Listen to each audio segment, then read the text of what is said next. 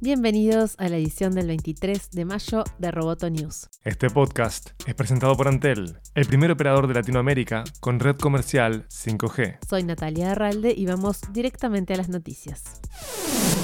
La crisis de Huawei continúa escalando. Los operadores que se habían mantenido al margen del conflicto empezaron a reaccionar al veto de Google. Las británicas Vodafone e EE anunciaron que dejan Huawei fuera del lanzamiento comercial de sus servicios 5G. Y en Japón, SoftBank y KDDI, dos de las mayores empresas de telecomunicaciones del país, postergaron el lanzamiento de los nuevos modelos de la firma china previsto para los próximos días. Pero el golpe más duro vino de la empresa británica ARM que también bloqueó al gigante chino. ARM, que es la encargada del diseño y la arquitectura de la mayoría de los procesadores para celulares, envió un comunicado interno que, según informa BBC, ordena a todos sus empleados parar todos los contratos activos, peticiones de soporte y cualquier otro tipo de relación con Huawei y sus subsidiarias. Por su parte, Huawei respondió, valoramos nuestras relaciones con nuestros socios, pero reconocemos la presión a la que están siendo sometidos algunos de ellos como resultado de decisiones motivadas políticamente. Confiamos en que esta lamentable situación se pueda resolver y nuestra prioridad sigue siendo continuar ofreciendo tecnología y productos a nuestros clientes de todo el mundo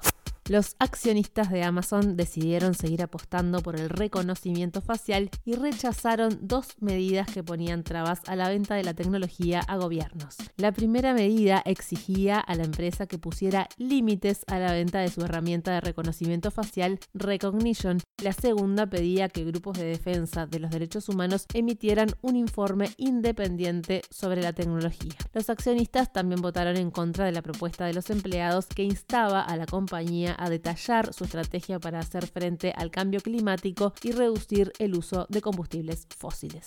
Los 36 miembros de la Organización para la Cooperación y el Desarrollo Económico, OCDE, y otros seis países asociados adoptaron un nuevo conjunto de principios internacionales para el desarrollo de la inteligencia artificial. Según explicaron en un comunicado, el objetivo es que la inteligencia artificial sirva a los intereses de los individuos y del planeta al favorecer el crecimiento inclusivo, el desarrollo sostenible y el bienestar.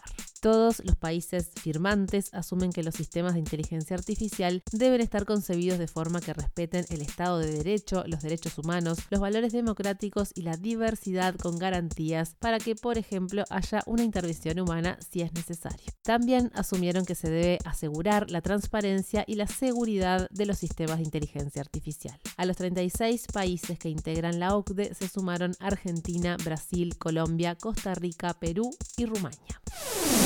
Roboto News es parte de Dopcast. Te invitamos a seguirnos en www.amenazaroboto.com, arroba amenazaroboto y facebook.com barra amenazaroboto. Roboto News fue presentado por Antel. Hasta la próxima.